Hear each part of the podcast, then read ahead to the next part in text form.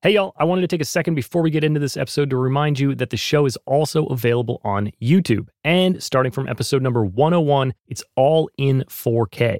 I'm trying to make the best video podcast I can, so definitely check it out and subscribe to the channel if you haven't already. Go to youtube.com slash at progressionspod or hit the link in the show notes. If you're not getting enough progressions and you want to get even more thoughts on creativity, productivity, and growth in music, then you should sign up for my newsletter.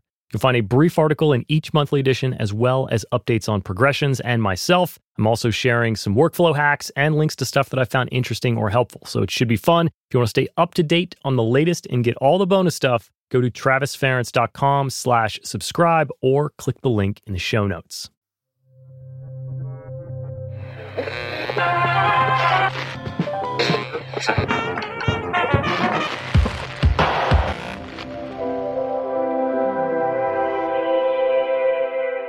Hey, welcome to Progressions Success in the Music Industry. I'm your host, Travis Ference, and this is episode number 47. I had a great time hanging with our guest today, so I can't wait to bring that interview to you just after we chat about committing to your decisions and then staying committed to them. I'm basically talking about being confident in your skills and making decisions that you are willing to stand by. This is going to be one of those opens that may have nothing to do with music, but you know how these things go. Sometimes I say music, sometimes I don't. But I think if it's good for your life, then it's good for your music and it's good for your career. So off we go. Let's start with what happens when you aren't committed to your decisions. If you're making decisions that you can't stand behind, then you're not going to be making any progress towards anything. Think about it. If you're unwilling to make a final decision to a musical part, then how are you going to be able to layer anything on top of it, yet alone finish the song? In the same way, if you're unwilling to commit to changing jobs, then how can you confidently sit in a job interview and sell yourself?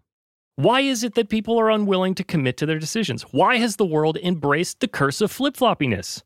Honestly, I don't know. I could probably read some psychology papers and mistranslate it all, but then I'd probably have to change it all. Said I did there with the little flip flop thing. No, but seriously, we're not going to get into why people are afraid to commit to their decisions because we'd be down the rabbit hole of perfectionism and fear of being wrong. And those are all things we've hit on in plenty of episodes before. So you've got to be confident in yourself, trust your gut, and trust your skills and experiences. If you're making decisions that you aren't confident in, then you're probably in a situation that you shouldn't be in.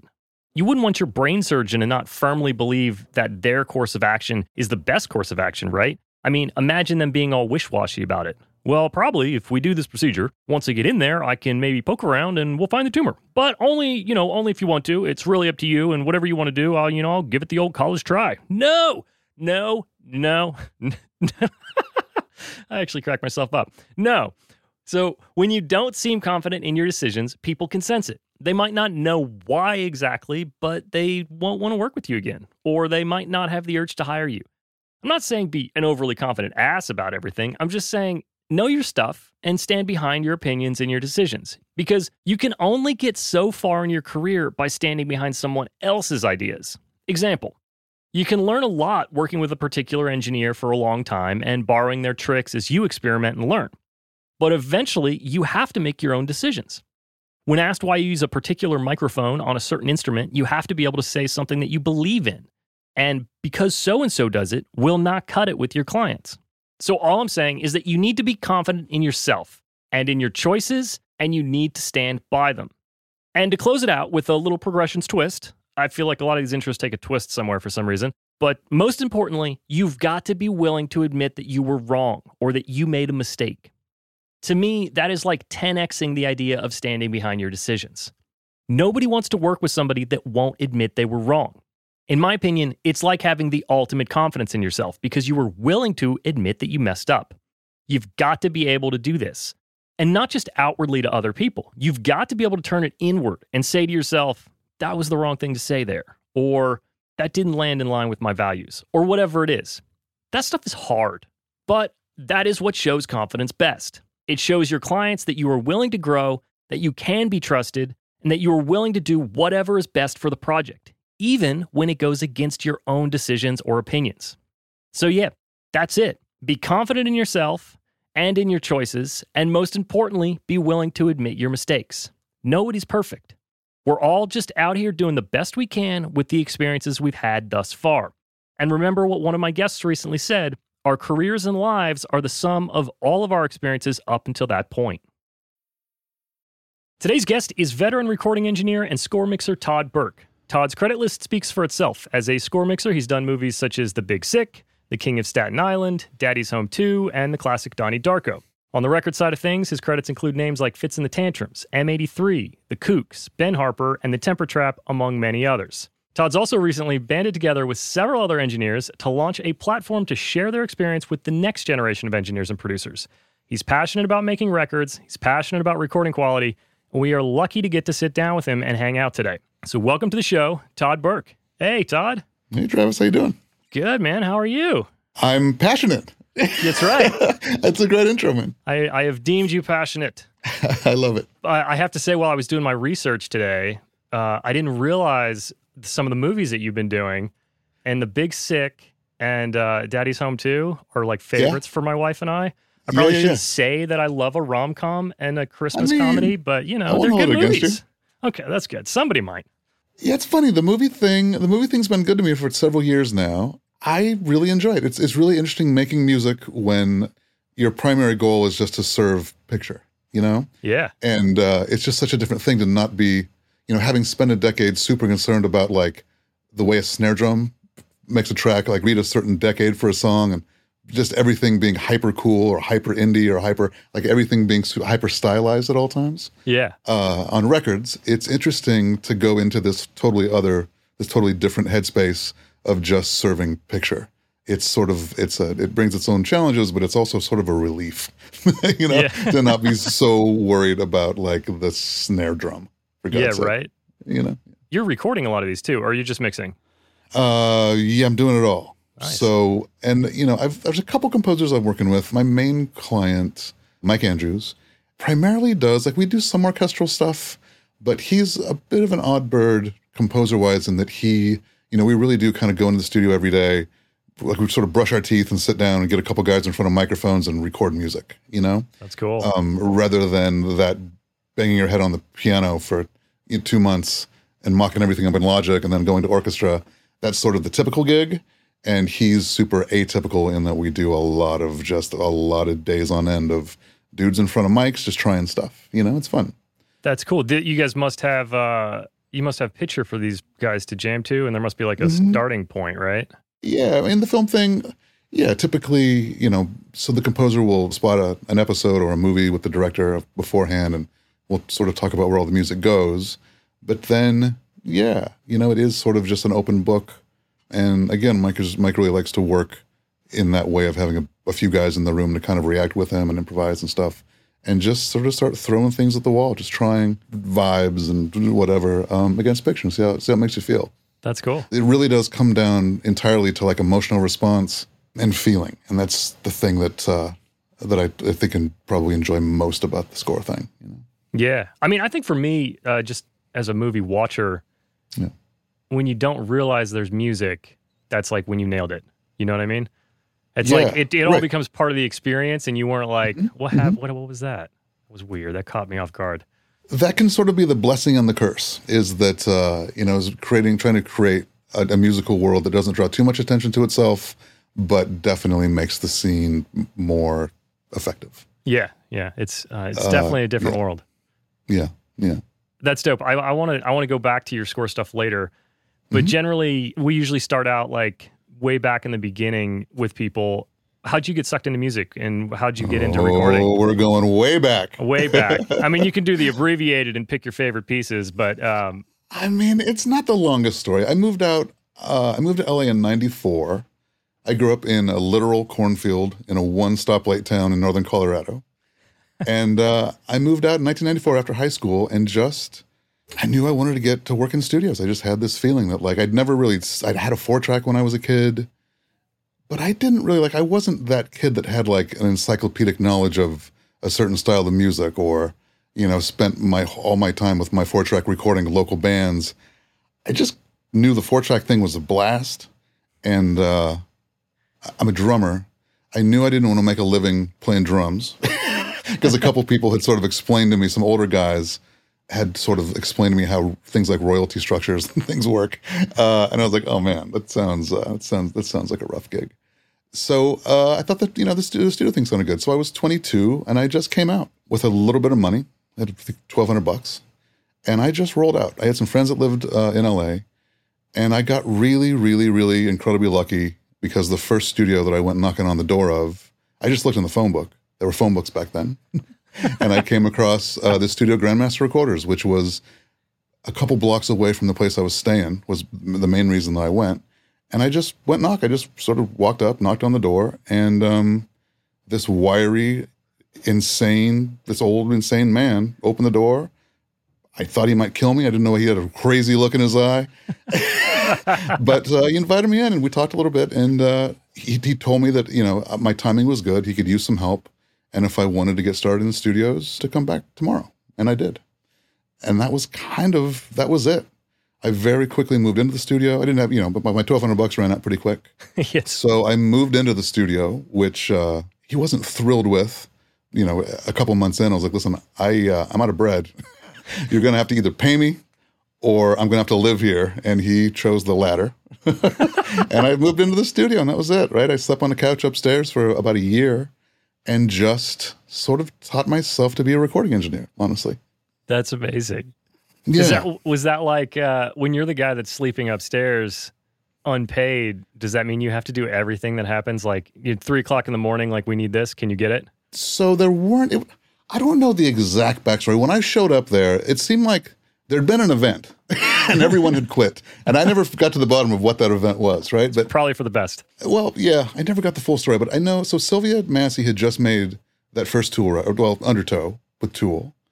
And then a band called The Grays, who were a bunch of guys from Jellyfish, had just made their first record.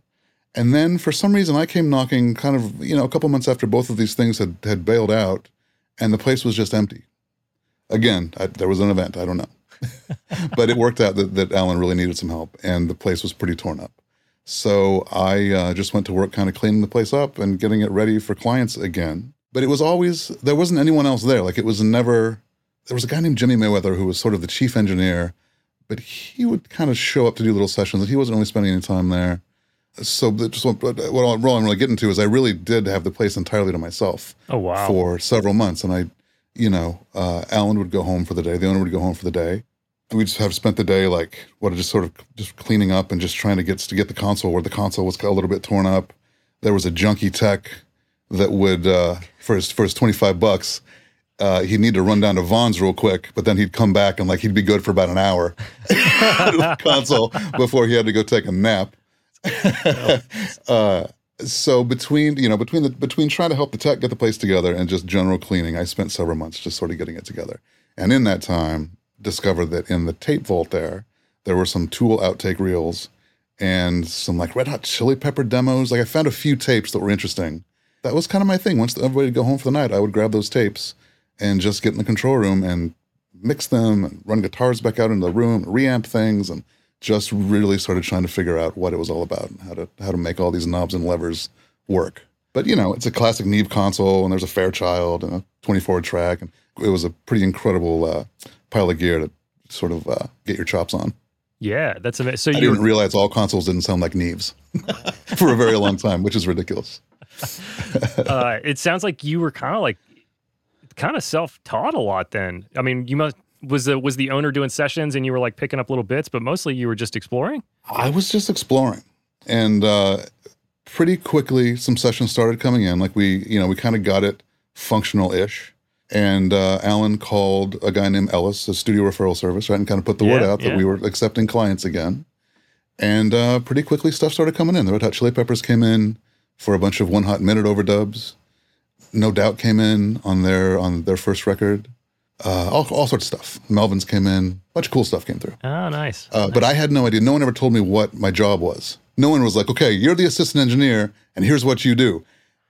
I mean, yeah, like Dave, so Dave Sardy was the engineer on One Hot Minute, and they showed up, and I just sort of shook Dave's hand and was like, I had, I, I just no one prepped me. I didn't know, I had no clue, right? so I sort of had to figure out through a lot of getting yelled at initially what the hell I was supposed to be doing, you know? That's good. and that's just kind of how that went. It's ridiculous, yeah, studio etiquette is. I mean, for a lot of you know, a lot of kids don't have the opportunity to work in studios like you have and that I have. And uh, studio etiquette is something that has to be learned, and you know, it's it can be a vibe kill for sure. It you learn really, really quickly how to be a decent hang. Yeah. Because I mean, I, and I suppose it would be. I gotta imagine it would be like being a long distance truck driver if you had to spend if you had six people in the cab, you know, because it really would. It's like if you're gonna spend a six hours or sorry, sixteen hours a day with a bunch of humans, you learn pretty quickly how to be a decent hang, or you're just gonna get thrown out, you know. Oh yeah. Oh, for sure. Yeah. For sure. I was actually, you know, I can guess what your answer is going to be, and I'm kind of like baiting the answer here. But if there was like one skill that a tracking engineer had, is it going to be the hang? I mean, yeah, you need extreme patience and sort of an extreme sense of, I guess, just sort of finding your place amongst a group of people and, you know, not being a bum out. Like mainly, it's it has a lot more to do, I think, with all the things to not do and to not say than anything. You know. Oh yeah. and you learn pretty quickly you know there, there's that sort of chain of that sort of uh, that hierarchy from producer to engineer to assistants and runners and all that stuff you learn in the big studios you know again like a grandmaster no one ever taught me that stuff but it just came from being a little uh, just keyed into people's mean i think that i think engineers are a, we're all a sort of unique breed of like hypersensitive what am I trying to say? There's a hypersensitivity that I think a lot of us share that serves us well in terms of being sensitive to other people's vibe, I guess, for lack of a better term, which would encompass everything from like, you seem hungry to like, what's going on at home? Because wow, uh, I don't know what I just walked into, but you could take that down a notch. Like, you know, whatever it is, uh, it really is. It's all about spending a lot of time with people who are passionate and sort of matching that. That can be the, the biggest struggle, I think, in making records is trying to match, with young bands especially, right? Trying to match that sort of intensity and that excitement when you just brushed your teeth and came into work again. and it's day one on another record and you're exhausted going in and these kids are just so stoked. And you got to match that, you know, like on, on tracking gigs, like that's that's sort of the deal. You've kind of got to be able to ramp yourself up to a point and and be be exciting too, you know, and be excited as well. Sylvia Massy really was always really great at that. And I learned a lot watching her work with bands because she's really I haven't seen her in years, but you know, especially back back then, you know, she's very energetic, but like as she was like making discoveries with the band, it always felt so fresh and new and exciting. And, you know, even if it was something that I'd seen her do 14 times with other bands, it was still felt like an amazing discovery, you know, like a guitar sound, let's say and sort of just making that journey through making a record exciting and fun is a pretty incredible skill set to acquire. That's cool. You know? That's cool. Yeah. You, you know, she is one of the one of the people I have not worked with and have not interacted with. You know, I've worked with a lot of people at least Yeah. once, and yeah, Yeah. she's she's one of the ones I regret. I had regret her never coming through Capitol. I, I guess that's her fault. Absolute, she's the absolute best. She's literally the best. That's what everybody know. says. Never heard anything else. Amazing sounds. I've never seen anyone just sit and handle a console. You know, just spin together some honest to goodness art. It's it's incredible. That's great. And be hysterical and make every day feel like it's the funnest day you've had. You know, it's amazing. Yeah. Well, it's funny mm. you talk about you know matching the excitement. I just I did a an in person session. We're recording this during the COVID era for Yeah. anybody that listens in the future. Um, of you know in person session for the first time in a long time, and like I was I Mhm. was excited, but it was still like it was just a session, you know. And the players who you know had been on tour, uh, or not been on tour, I guess I should say. The player nobody had done they hadn't done anything in so long. Yeah. Like they were just yeah, they've yeah. had their thing like taken away from them but they were so excited and they were all just like getting to know each other musically and they were so jacked up and I, I was just like fuck this is this is great and then Yeah. I like I immediately like turned you know got more energized I was like this is I forgot how great this is this is so good Totally.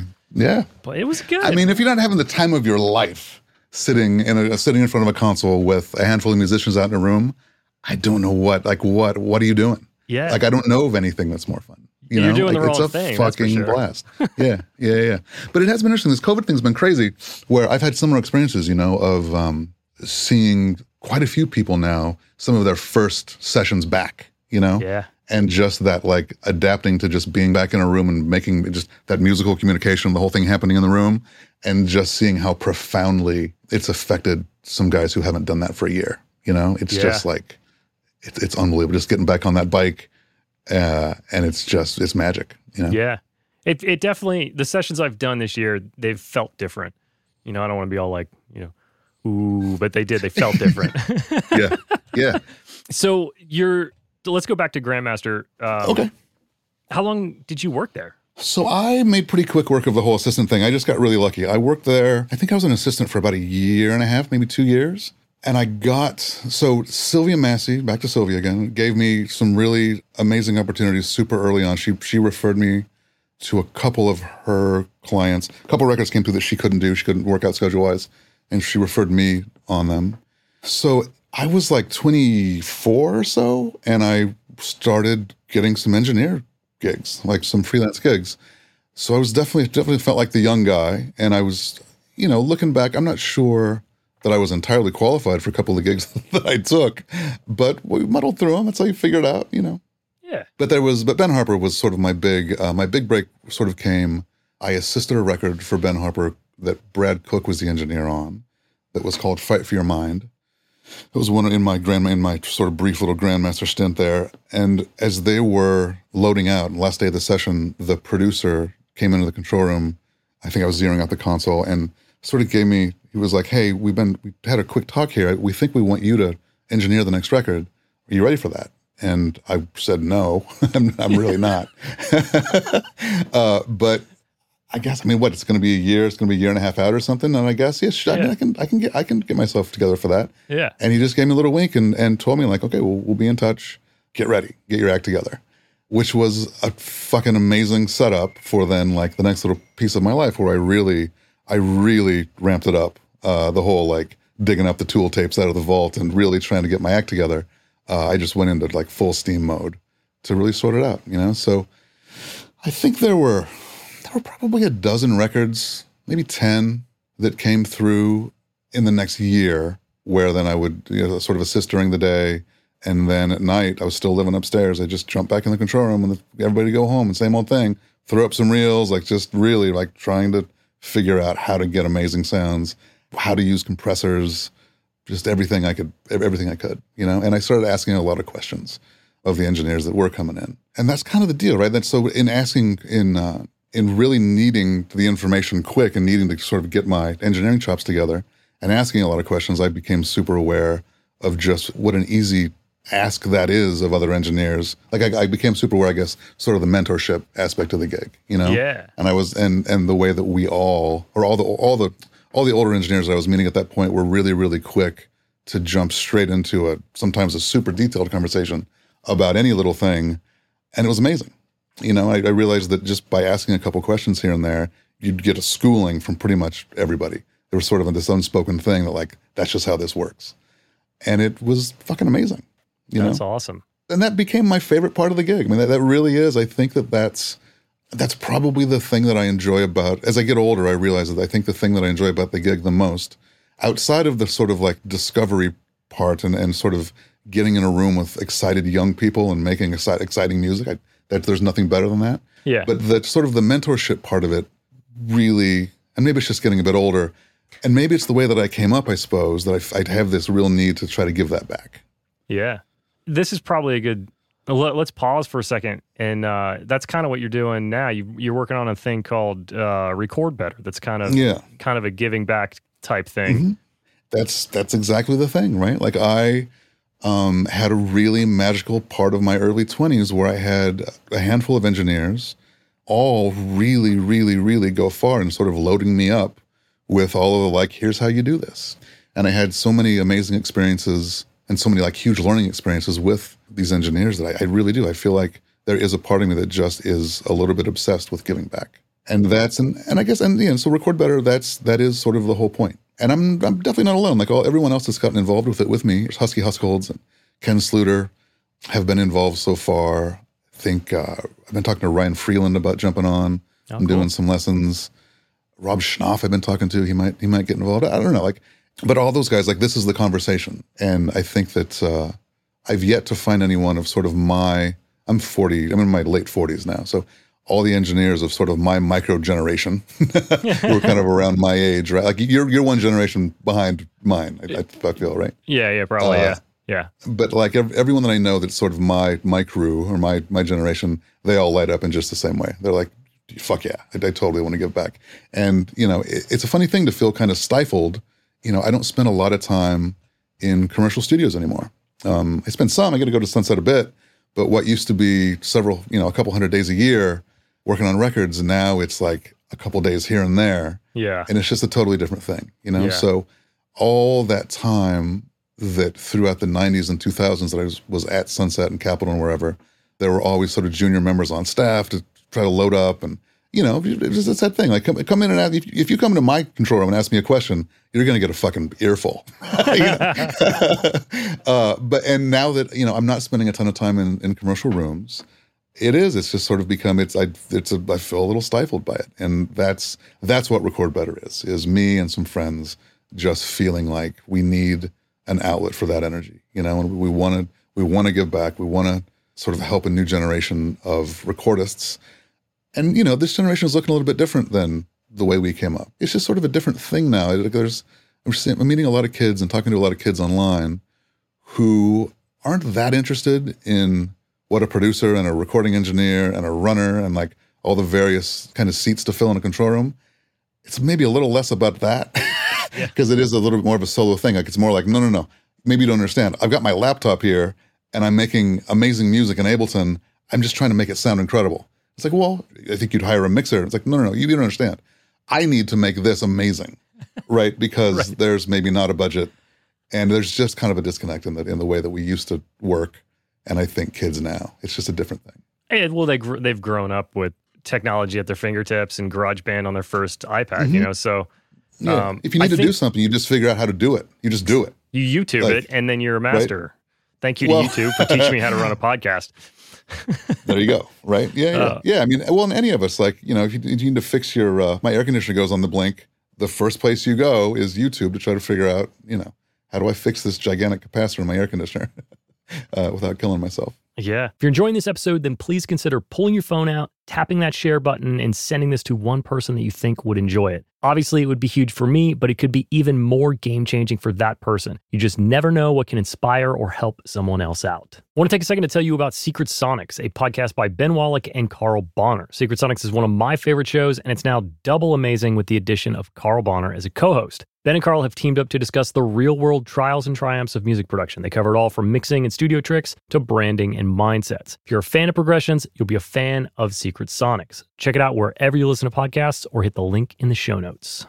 What do you think about the access to general information on YouTube coming from people that may or may not know what they're talking about and that becoming Yeah. Well, right, so that goes without saying. I mean, it's super easy to get bad information and that's I don't want to get I don't want to sound too high and mighty. Right. But the record better thing, you know, the idea with this is that it, it stems so it, I guess that's that's the other place that the whole thing would stem from. It's it's my and my friends sort of stifledness and wanting to give back, but it's also a response to this is going to sound dark. I don't mean it to, but but you know, I think that a lot of us, a, lot of guys that are a lot of us mixers, right, would agree that I feel like I spend a fair amount of time sometimes talking people through some fairly simple and weird ideas.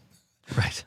while just trying to mix a song for them. You right. Know? Right. And especially in getting sessions from people who have maybe recorded themselves or uh, it's been it's been a sort of amateur recording situation. The tracks are just printed so hot, right? Like it's it's it's kind of a shit show level wise. And there's a lot of like everybody's duplicating tracks and the pro tool and there's the sessions just on fire with level. Right. And there's a lot of weird stuff. Right? and, and sometimes and in seeing that a hundred times now, you start going, oh my god, these recordings would be so much better if there were just some fundamentals in place. You know, if if there was a place to just learn some fundamentals. But then you jump on YouTube and start looking at the information that's out there. And the truth is, like the fundamentals of recording is really no fun to talk about. No. Like, like if you're trying to make some videos to monetize, you're probably not going to want to do a video about gain structure, let's say, right? But that's but turns out that's my favorite fucking subject. so so it is it's just that thing like the, what I don't want to say these kids but I'm just going to say it what these kids need is some solid guidance on like metering and gain structure and microphone placement and why the mic preamp and like why are we using a compressor? How are we using a compressor? Like a lot of really fundamental stuff that there just isn't a lot of on youtube. And what you're alluding to and i, I will regretfully agree with is that yeah when you do kind of go down that rabbit hole on youtube and look to see the information that is out there it is i don't want to say mostly but like there's some horrible information out there you know? There's yeah. some very weird there's some very weird ideas floating around. You know? For sure. Well uh, i guess and, and very yeah. Well I, I was i was gonna say i guess like the the types of videos that and and concepts that you guys are talking about from what i looked at when i was glancing around record better nobody's yeah. gonna make a video about guitar multiple mic phase. No kid's gonna make that video incorrectly because they're just not going to make that video. Like that video falls on people like you that have been recording guitars for 30 years in multiple ways and we've done it this way and this is yeah. blah blah blah. So i guess my little complaint there is not totally valid because you're making content that a 16 year old ableton master producer is never going to make anyway. So yeah we definitely sort of have our lane.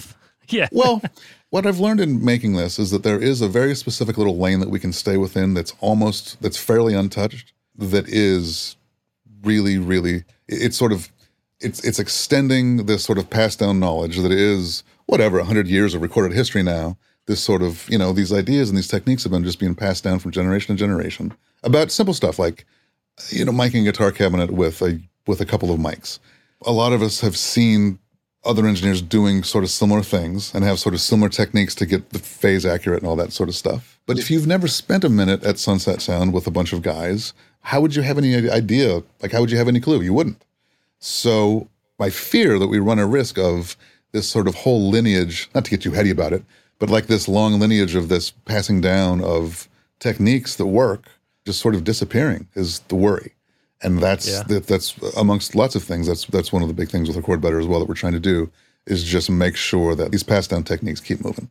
Yeah, and that's that. There's a different way to move them now. You know, like things are things are changing, and uh, maybe this website is the way. I don't know. I'd like it to be but but somehow we need we need to we need to get the point across somehow. I think to sort of a newer generation of people that are going that are recording music. Well, I think I think it's a cool idea, and and I definitely I'll, there will be a link to it in the show notes. I think you know anybody that's interested in learning more about the art of recording should look at it. And if there's anything, you know, if you want to talk about it, we can talk about it. If there's anything that I think applies and will always apply, it's gain staging. Mm-hmm. And anybody that's unfamiliar with the term gain staging, it still applies in your Ableton rig, in your Logic rig. It is a real thing and it will, it'll save you. It'll make your life better. It's funny, like if you grew up the way that we did in an analog studio and the tape machine was your was your final destination always, right? Right. The tape machine was a pretty there was a very very narrow window that you could record tracks to that tape machine where they would they would be not too hissy and not totally blown up, right? Uh, we're talking about a, a window of like 8 dB or less sometimes, depending on the machine. So the way that you, the, you know, your gain structure throughout the room was all an effort to get that within, stay within that tiny, tiny window on a tape machine where that tape machine was going to sound good. now you can sort of ham-fistedly do whatever, and right. it isn't. There isn't. You're not. You don't instantly fail. You know, you can print 20 dB too hot into Pro Tools or into into your Donda Ableton, whatever. Yeah. It's not going to be an instant bum out, but no. What you don't realize is that as you keep doing that over the course of a whole record or a whole song, there's no dynamic range left in any any single track, and there's a cumulative effect to that where your shit just sounds boxy and lame. you know, there's just there's just no dynamic range left in any track, and it just and it and it's not hi-fi. It doesn't sound good. You don't know why, but it just doesn't. And it isn't. You can solo any given track, and that that track can sound shit hot, but you can't get a blend because there's not sort of an, an instant, you're not instantly sort of slapped with, oh my God, oh, the track's too hissy to use, which is the way we grew up on tape machines. And you better never do that shit again or you won't work again. you can get away with, in, in, a workstation, you get away with having some pretty poor gain structuring. And you, will still get your song mix and it, it won't be distorted and it won't be, there's a bunch of things that won't be, but it also won't sound great, you know? So yeah. if you can't, if you go back to the fundamentals a bit, you can definitely sort of up the fi of your general work, I think, just by being mindful of gain structure. I think gain yeah. structure is everything, you know? I, I agree. I, I, yeah. I, agree. I myself, like six months ago went down a rabbit hole of reading about different meters because you know I'm Mhm. like, there's all these different meters now. I I won't leave Pro Tools Classic. Should I leave Pro Tools Classic? I don't know. Every time I switch to any other meter, I don't know what I'm looking at. I can't figure anything out. It makes me sick because I've been. You can't have a meter. You can't have Pro Tools Classic meters for 20 years and suddenly switch to some other some other shit. Like, come on. What? I know. my my my vocal templates for like pop sessions are set up so that if I know the meter fills here, the compressor's going to hit that hard, the reverb's going to send this Totally. hard. Mhm. And then you know get halfway through a session and not realize it's not on Pro Tools Classic, and you're like, "That's why it's, things don't seem right here." Yep. Anyway, I, I, um, that, I had exactly that. Uh, two weeks ago, I had exactly that thing. We were working on a score thing, and uh, someone had made someone had made a new template. Uh, another engineer I work with had, had fussed with our template a little bit, and he'd switch the metering to I don't know digital VU or something. yeah, And just all day long, I was like, "What is happening?" The head, headphones were kind of blowing up, and it was like things were getting everything was getting hit a little too. I was like, "What?" I just couldn't. It just what everything smelled wrong, you know. and uh, yeah, it was that.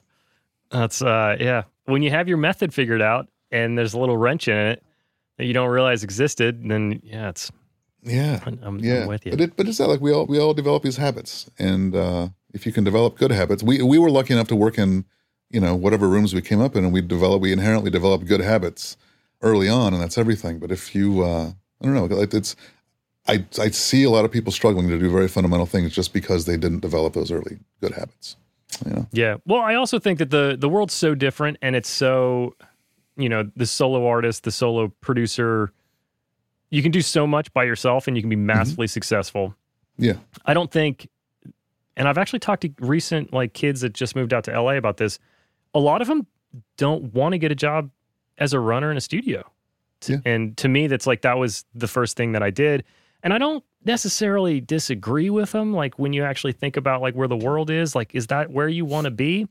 But I always tell them like if you're not going to do this, if you're not going to work in a studio, know that there is a lot of stuff that you are not going to learn that you're going to have to go learn on your own. Like I don't disagree with the idea that you want to do this or you want to do that and not work in a studio, but there's going to be a gap there that you're going to have to work to fill. yeah, But yeah. It's that gap, and then yeah, and then how do you how do you do that? Like where where do you find that info? That's the that's the whole question. on the internets. Yeah, I guess so, right? But yeah, I hear you. Uh, I don't know. I mean, I don't know that I would. Let's say this, without a doubt. You know, like when when I was coming up, let's just say in the 2000s, and I'll use Sunset Sound as an example. At, at a commercial room, people were moving through pretty quickly. You know, like you might you might be a runner for a year, six months, but you were pretty likely to probably move up into an assistant engineer position. Like if someone was a fetch and breeders for a year, it's like, oh man, yeah, we need to get this kid in the room. Like a year, what's happening? Like Yeah. who who isn't moving out? Who's not going on to freelancing and keeping this poor kid fetching breeders for a year? And there was always sort of that sense in a commercial room that like you need to keep moving as an assistant to let the other guys up. That I think those uh, those spans of time are getting pretty long. Like I'm seeing people running for a couple years and assistants who've maybe been assisting for gosh I don't know five and six years now Yeah. um, who maybe aren't moving on as quickly. So yeah, I mean that coming up through that through that sort of old school thing, it's definitely going to be a slower run now, and I'm not sure that there's as many positions at the end. There's as many sort of freelance positions in the world at this point. You know, there's there's just there's simply uh, l- less work. I think. I don't think there's less. Well, it's just different work. I think. Yeah, I mean, I guess yeah, it, depends right. on where you where, where you're. If you're if you want to record bands in a room together, I think right now, just because of work music is culturally, there is less work. Yeah, If Mm-hmm. Yeah. you you know, if you want to produce hip hop records or you want to do vocal sessions for pop songwriters or something like that, I think there's like piles of work. But fair you enough, have to be yeah. passionate for that. You know, Mhm, everybody mhm. has has their reason for why they got into this and what they want to do. But but I'm with you. I mean, coming up through coming up through a studio sort of, sort of that old school way, I can imagine that not being the most enticing to a lot of younger people at the moment. For sure. And well, like you said, and I completely agree with you that um, people are not moving through the ranks like they used to. Yeah, And some of these people, if you were in a like a if you were in a college, you probably know somebody that graduated a year and a half, two years ago. And so they're hearing the stories from these people that aren't getting promoted, and they're like, "Well, is that what I want to do? Do I want to fetch burritos for two years, right. and and, Yeah. and whatever it is?" So it's like they they people are starting to see that the movement's not happening and uh, it's a little bit more of uh, you know a gut punch to be like, okay, I need to do this for like three years instead of six months to a year, like it was Totally. 15 years Yeah. ago. So Yeah, yeah. I can understand the decision. It's a different thing, right? It's just, it's just a different set of. I don't want to, you know, seem all doom and gloomy, uh, gloom and doomy or whatever. Uh, but it is. It's just sort of a different. It's a different. Uh, there's a different look and smell to coming up as a whatever a, a sort of musical tech. If you're going to do the tech side of music, um, you're likely going to come at it from a different angle, and it could be a lot of whether whether you go to a college, go to like a community college, and then you're either way, you're probably going to be looking for a lot of that information online. Yeah. So. Yeah. So all these things saying, you know, we don't have to go on about the record better thing, but these are all of the reasons why it's just sort of making sense. I, you know, the, during the pandemic, I had sort of a minute to step off the gerbil wheel to some degree Yeah. and have a little bit of time to think and sort of look at things. And, you know, I realized that this, this is something I've been thinking about doing for a long time, and I had a little time to do it. And, you know, me and Ken and Husky and a few people just started putting some energy towards it, and we'll see what happens. It's it's fun to do. Either way, I think I'm going to keep making videos and keep growing it um, because it's enjoyable. I just deeply enjoy it. I mean, hey, in the end, you got to do what's fun. So Mhm. Yeah. I wanted to Yeah. ask you because I think you'd be a great person to talk to about this because I know mostly how you work because we have so many mutual friends. hmm Your philosophy of making a record is that you find a sound for a part or an instrument and you commit to that and it gets recorded like that. That's something that I think has changed a lot, you know, maybe partially due to people not having access to like a full studio. Uh, but then also due to the fact that technology allows you to make these decisions, even, I mean, let's be honest, after it's mastered, you can go back and change it. How do you think that shapes the creative process for the artist when you're committing to things on the fly like that? Yeah, I mean, I don't know. I scratch my head. I don't know how you, and this just goes. This just gets into like work practice. How you're used to working. I remember when I first started seeing people working in Pro Tools and not. Let's just, just even go really simple, like not comping a vocal right away. Just let's just do a bunch of passes. We'll just playlist a shitload of vocals, and the engineer, the producer, someone in the room at some point is like, "No, no, no, I think we got it. Let's just keep going." Yeah. let's keep let's let's let's let's just keep going. And sitting in the room and being the other guy in the room being like, "What? Keep going? Like, what do you mean? How, you think we've got it? You you can't think we've got it. We got to comp this.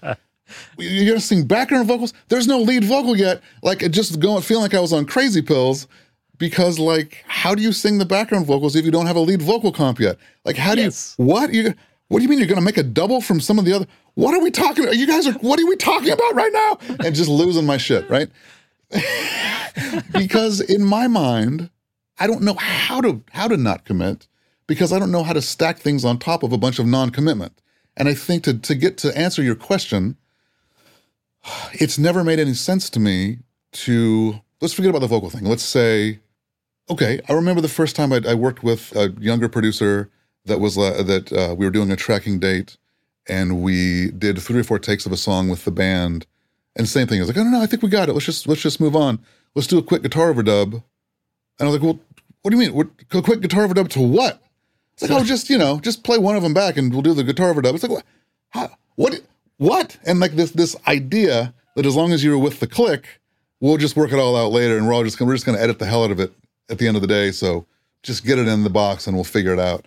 That's so sort of anti everything that I came up, Yeah. uh, knowing to be true. You know, and I think ultimately it just comes down to you can you can approach a band recording as as an engineer. You know, your job is either to capture an amazing thing that's happening on the floor and represent like capture as much of it and all the liveliness and all of the sort of communication and that even the sort of unspoken shit that that that like sort of magical shit you're you can go into a recording to capture that from a band who's got that or you can go into it as a sort of more assembly line style.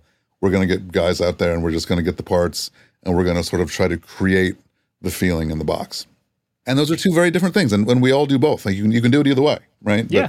if you are actually trying to capture that uh, the workflow to doing that sort of dictates itself and commitment has everything to do you're committing all along like at every step of the day you're committing you know Yeah.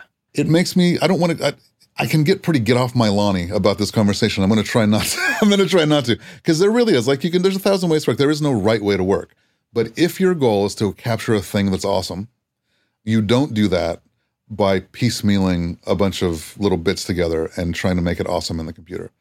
Yeah. That's a different kind of awesome, you know? It's a it's a different thing. Well, I It's didn't just- even it's just think a different about process.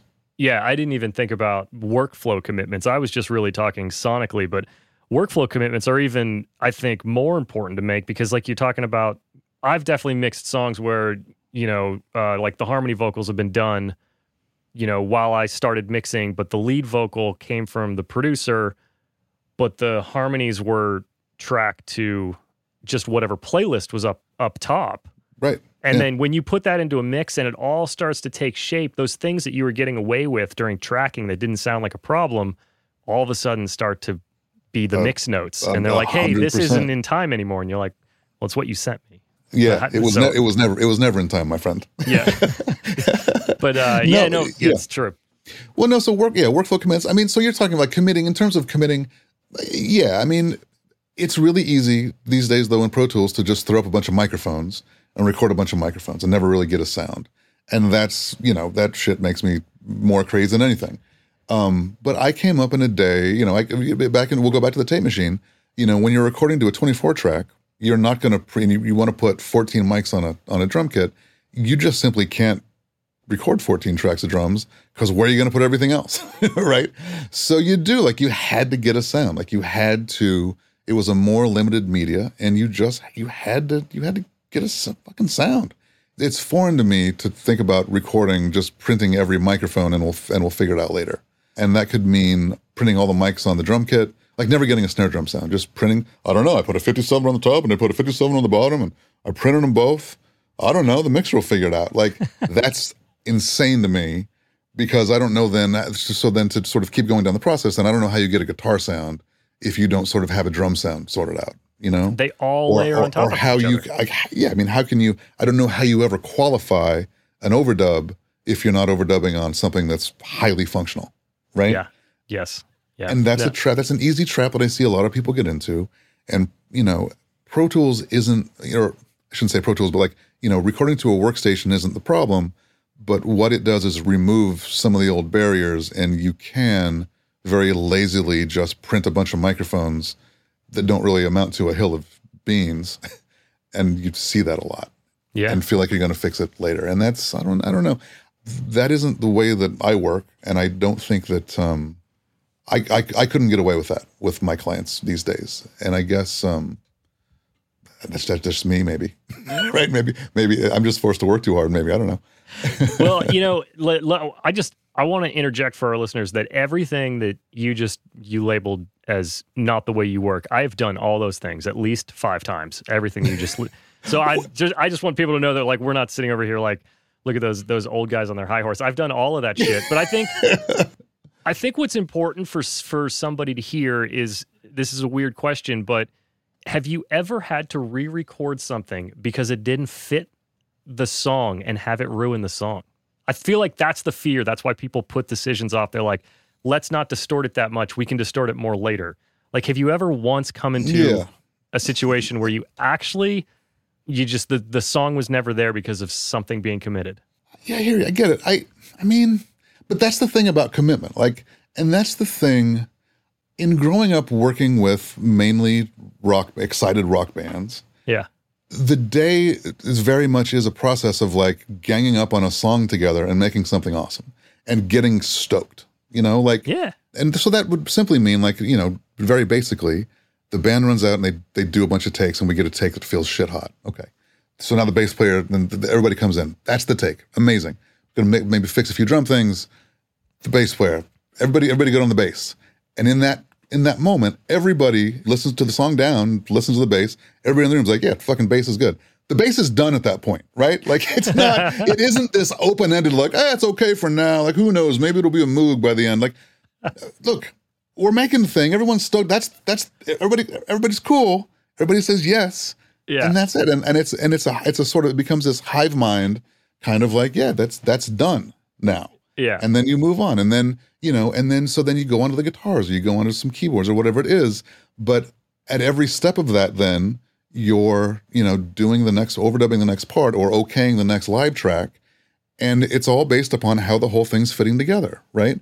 I don't know how to decide that then that particular rhythm guitar is the rhythm guitar if the rest of the track isn't signed off on. Like you, it's this sort of incrementally signing off of things is just how record making was for me and the way that we came up, you know? Yeah. Yeah. When everything is left to be just sort of totally open ended, I don't know how you ever decide anything's done. Like you're just recording tracks. But I know people that get into that, and I think that that's a really easy trap to fall into. Yeah. I don't even know that that's really a thing to teach. It's just it's just a way of working that um, is you know going, going brushing your teeth, going to work, and sitting down and getting some shit done. And that could mean we're going to make four songs today, front to back, or that could mean maybe we're just going to overdub a bunch of guitar, but like we're going to work on a thing until it's done. And when it's done, it's done. It's done. You know. yes. And, but that's both Agreed. getting a sound and getting a performance. I mean, it, it Yeah. seems dumb and basic to say, but I know a lot of people who don't work that way. I just don't get it really, you know? So it just seems foreign. It just seems it just seems foreign to me. I don't know. I you know I to to close it, I'll just I'll say that uh, hit songs have been made every way possible. I just I know that you've had a career filled with that type of stuff and like getting a dope sound right now, and I just I wanted to ask you about it because a lot of my guests haven't been in that situation that you've been, and they they would have a different opinion. And yeah, I, and we're all just we're just all some of our experiences, right? So Yeah. I've been lucky enough to make a bunch of I made a bunch of records all through the 2000s with a producer named Tony Hoffer, and we made a whole whack of um, we recorded a bunch of records with a bunch of English rock bands that were just shit hot, amazing, some amazing bands, and that's a real fucking privilege.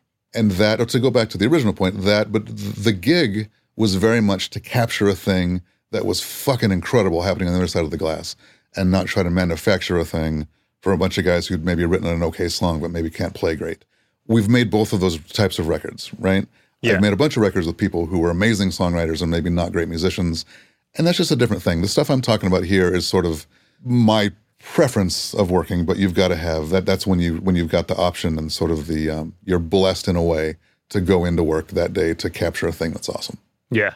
Yeah, one of Uh, one of my my favorites. Just throw it out there. Uh, Kooks Inside In, Inside Out. If if Yeah. any of our listeners are unfamiliar with that, that's the kind of stuff Todd's talking about, and it's Yeah, uh, that- uh, that's that a killer band- record. Those kids, but those kids, that record happened on the other side of glass. You know, Yeah. like nothing, nothing in that. Like you know, we could have we could have messed it up, but a lot of it was just getting out of the way and allowing it to rock. You know. Yeah. You mentioned a minute ago working with Tony Hoffer, Mhm. and something that I see in your credit list is I see repeat bands and I see repeat producers, and now in your your film scoring world, I see repeat composers. Mhm. Do you have any thoughts on how your personality and your relationships and your work ethic have all come together to like build this career of people that are like Todd is the one that I want to work with on everything I do? Do you have any thoughts for kids that are like trying to build that client base? Like, what what Yeah. did you do? I don't. I don't know. I mean, I think I see that. That's very nice of you to say. But that's that's. Uh, I appreciate that. I, I look. I can see the other side of that is like I, I haven't had a ton of a ton of clients, but the ones I do, boy, I, I cling to them. I, I grab that leg.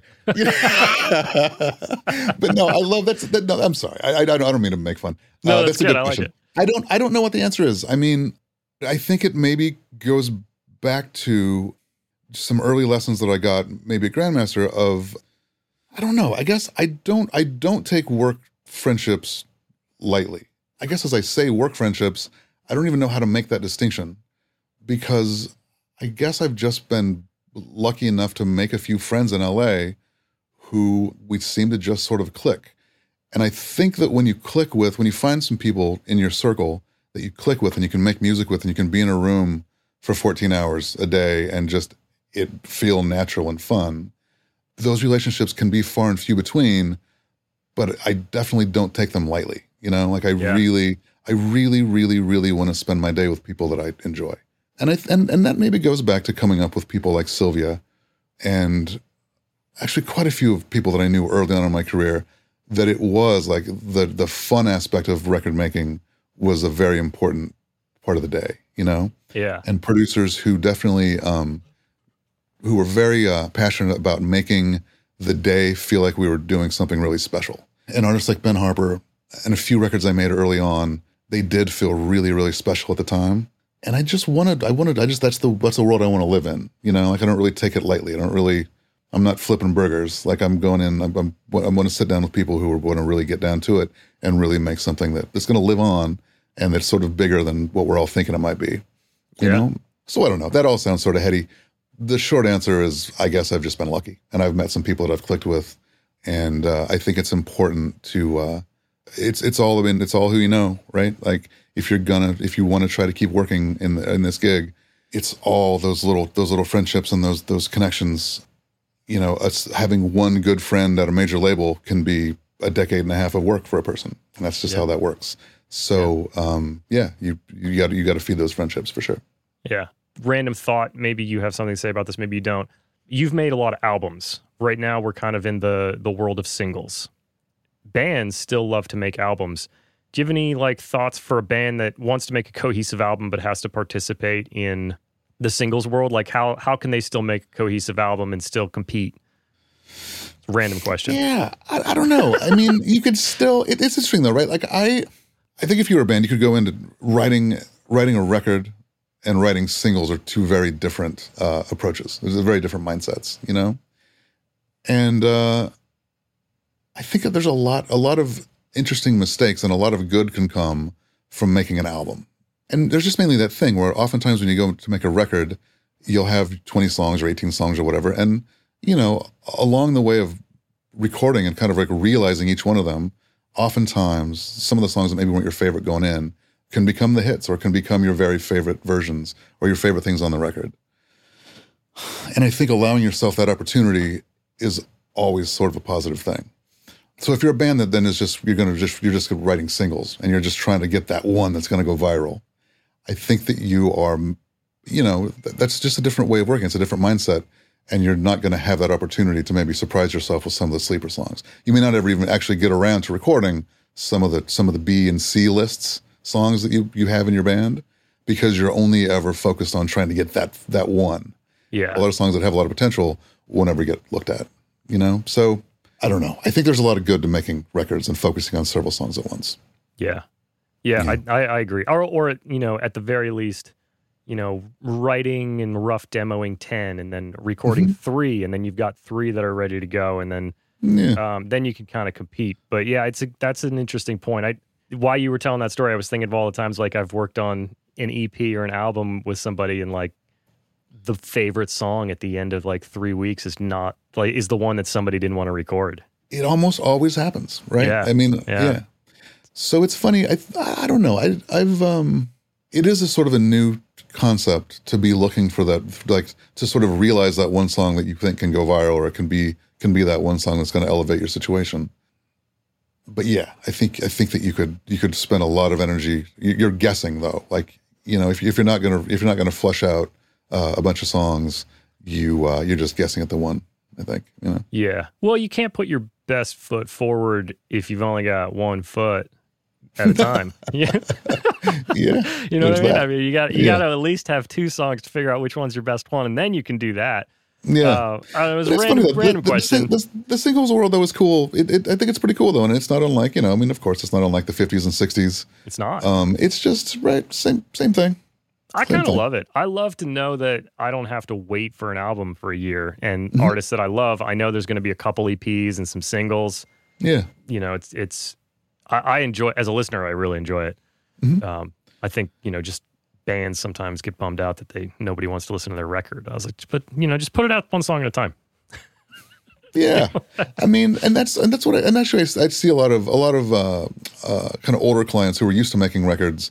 That is totally the thing though. Now I suppose that you make your record, but the label's likely to sort of release whatever eight singles before they actually drop the record and Right. spread it out over a year and like really really juice each one and whatever. That's all marketing and whatever. Repackage uh, it nine times. Yeah, yeah, yeah. But I, I deeply enjoy making a recording a collection of songs with the band, and uh, it's that discovery process and those kind of uh, uh, those songs that creep through that are sort of part of the process to me.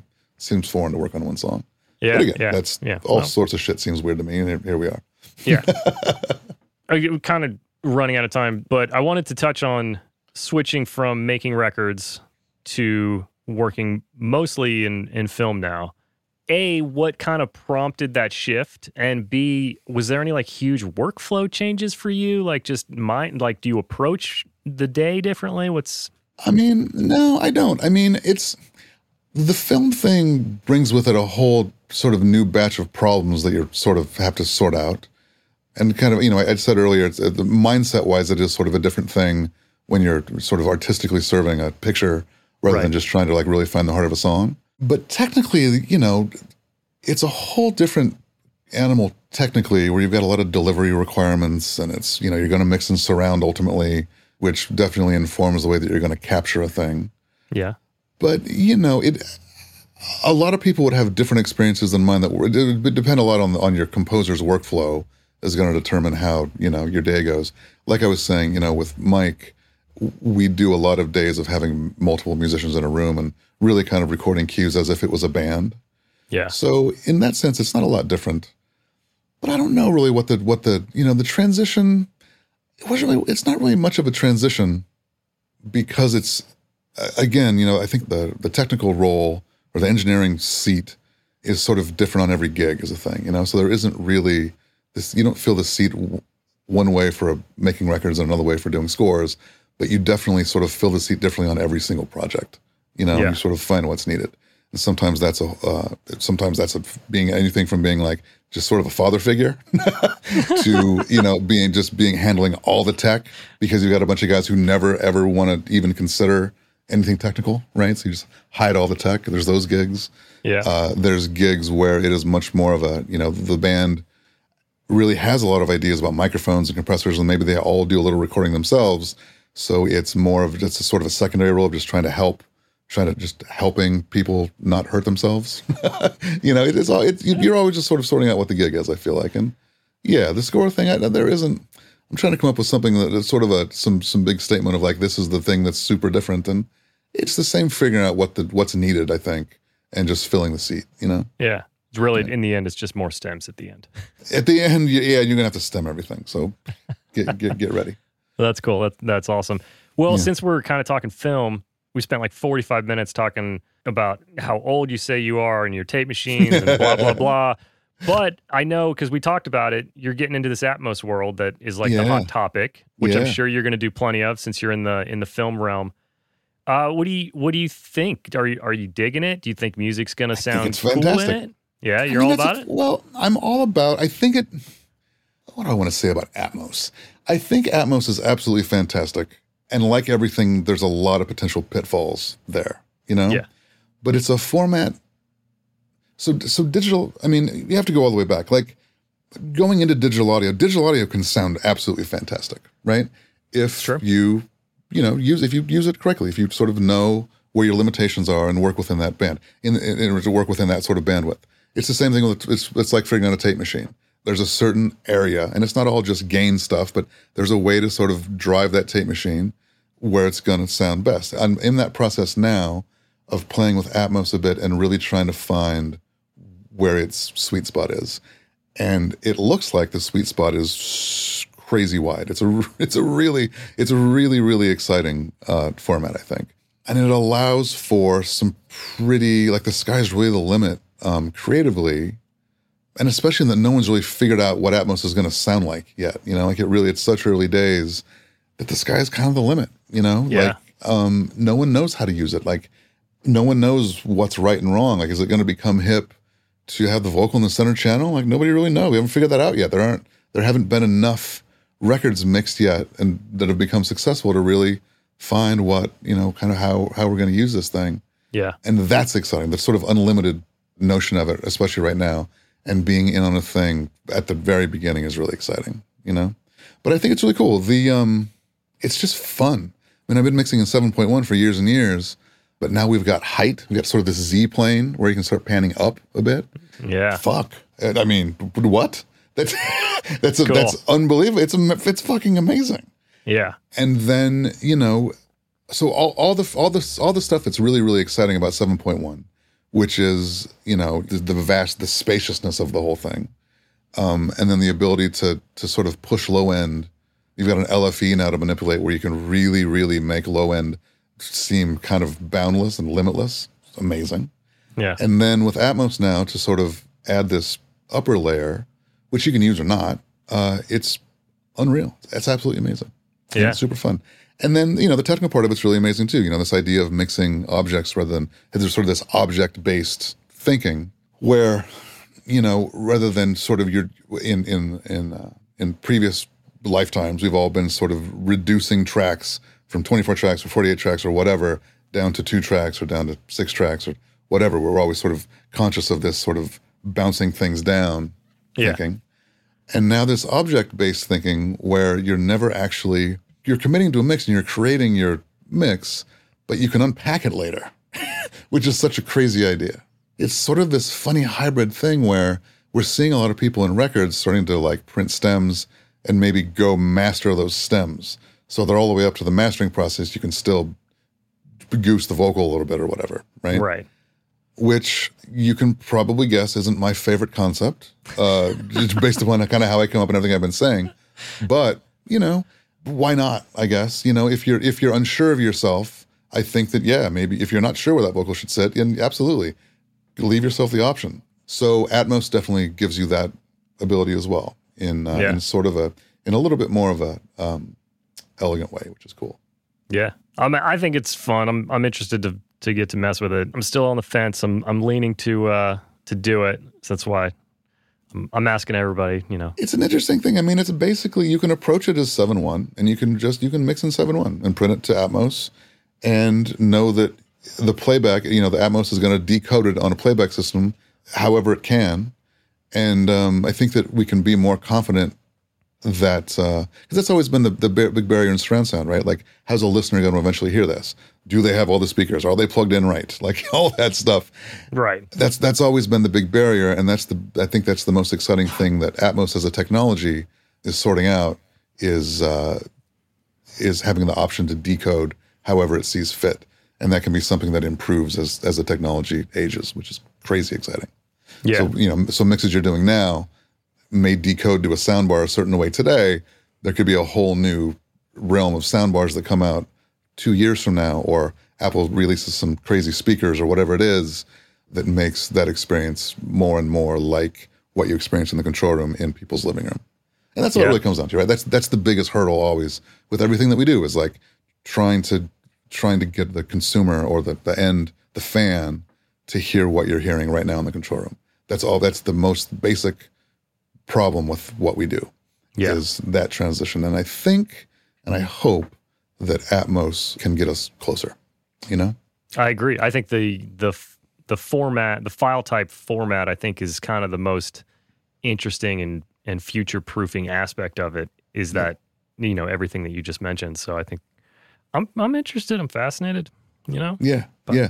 It's fun. It's a lot to figure out. I haven't seen a learning curve like this in a very long time. like it's a lot to figure out. And then, you know, and you, you get your setup going. You may have to, you may be introducing things like Dante technology or this and that. All these, there's all, there's all of these new things suddenly, right? Yeah. And it really makes you put your thinking cap on in a way that I haven't had to figure stuff out in a long time. And that's been, I've, I've really enjoyed that, to be honest. or even awesome. just physically figuring out how to hang some speakers from your ceiling at a very precise location and angle. Man, that's really difficult. Right? that's a lot to figure out. That's right.